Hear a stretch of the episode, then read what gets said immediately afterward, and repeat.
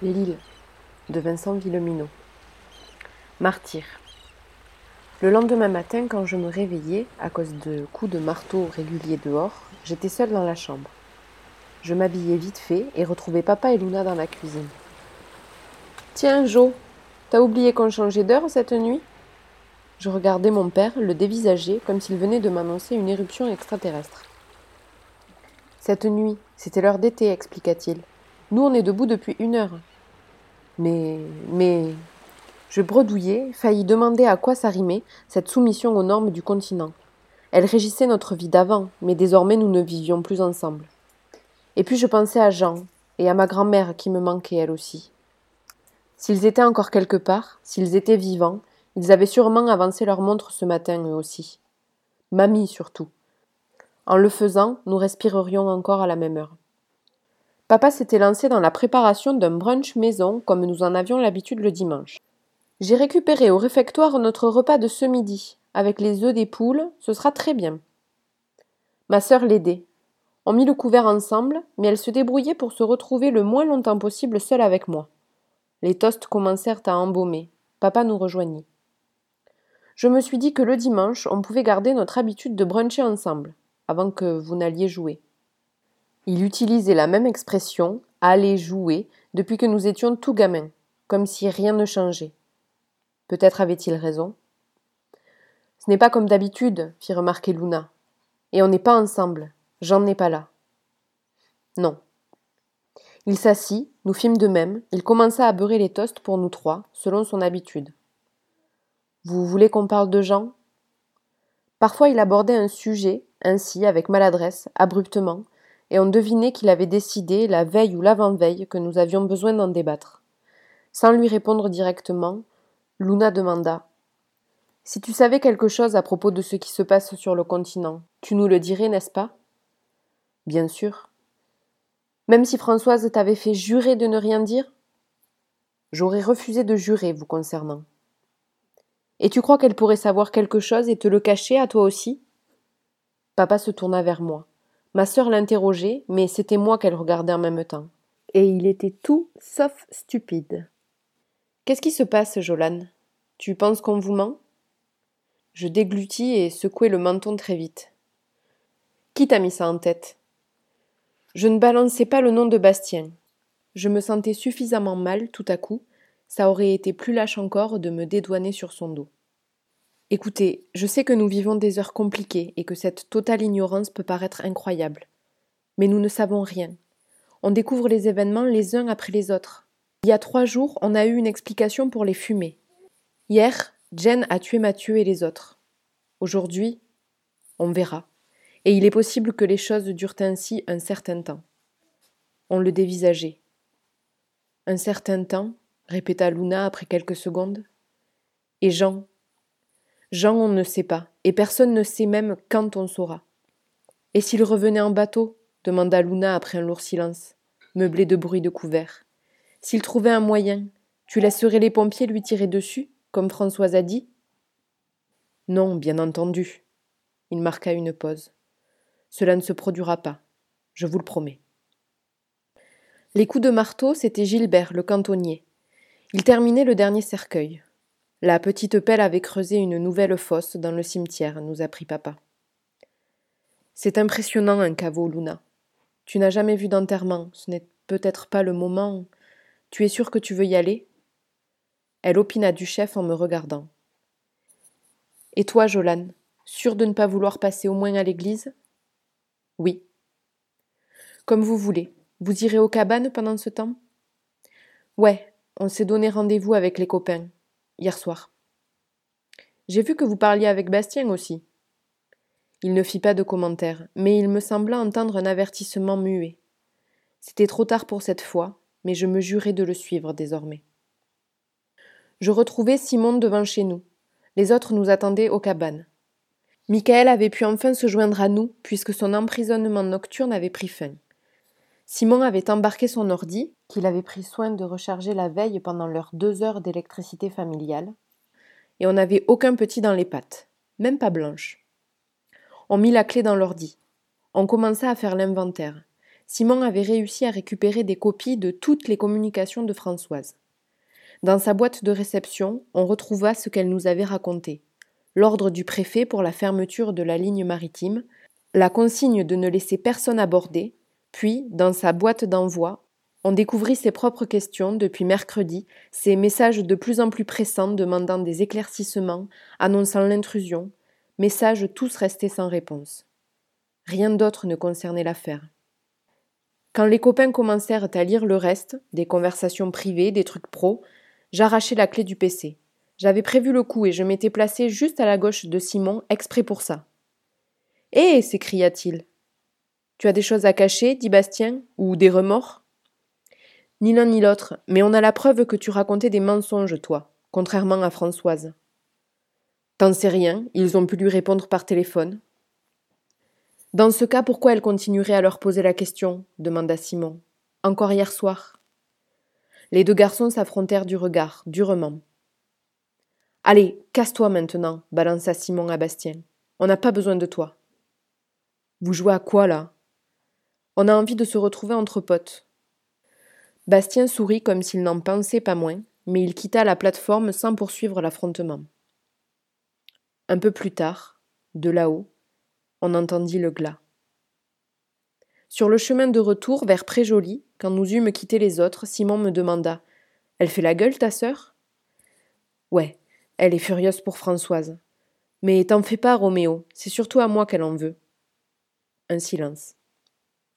Et Blanche, demandai-je, elle fait quoi? Elle voulait aller au cimetière. Elle aime bien. Des fois, elle est arbe, tu sais. Ouais. Une fois à la maison, je me rendis dans notre chambre où je planquai la clé USB, preuve de notre forfait, dans une latte cassée du plancher. Je n'avais pas accès à un ordinateur, pas moyen de la vider de son contenu, et je ne voulais pas qu'on risque de la retrouver dans nos poubelles, puisqu'on effectuait le tri des déchets nous-mêmes depuis quatre jours.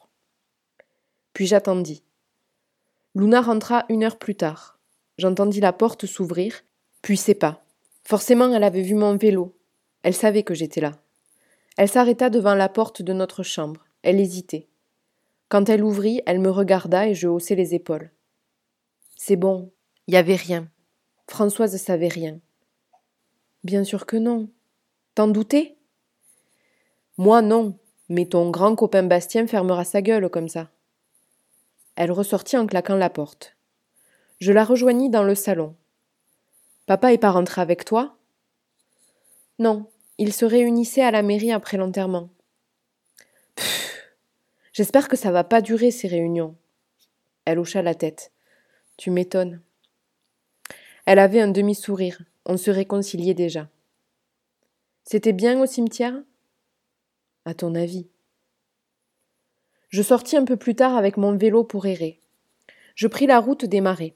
Je n'avais pas envie de rejoindre les copains au fort L, ou plutôt si, mais je m'administrais une sorte de privation. Pour me punir d'avoir douté de Françoise, notre amie. Pour être seule également et réfléchir, faire le point. Je fais ça parfois, je ne sais pas pourquoi, laisser mon esprit vaguer, ruminer des pensées, embrasser des images, recevoir les vagues des dernières heures, se laisser fouetter par elles, en sortir essoré, mais l'esprit plus clair. Le vent se levait un peu. La bruine reprenait. Elle n'était jamais si loin ce printemps-là. J'aperçus une petite silhouette là-bas dans un champ, blanche. Elle non plus n'était pas allée au fort. Sans que je sache pourquoi, cette idée me fit du bien. Je pédalai vers elle, m'arrêtai le long des barbelés sous lesquels elle était passée. Qu'est-ce que tu fais? Elle se retourna, une brassée d'ajoncs serrée contre son torse. Je cueille des fleurs pour le cimetière. Il n'y en avait presque pas ce matin. Tu m'aides? Nous allâmes au cimetière elle portant ses bouquets, moi poussant mon vélo.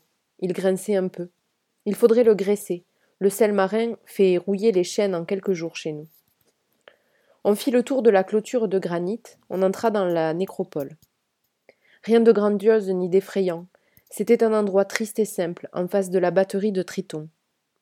Pas de cyprès, aucun arbre, pas de vue sur la mer, on l'entendait s'abattre sur la plage derrière le petit édifice de fortification, mais elle était invisible.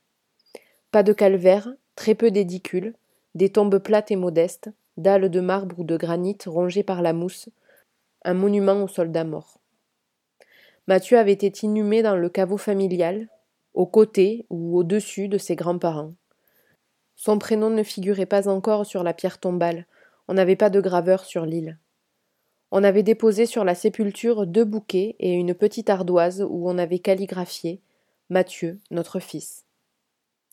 La tombe commune des sept autres était dans la dixième rangée, la plus récente.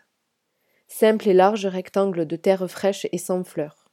Une croix de bois clair, sept ardoises.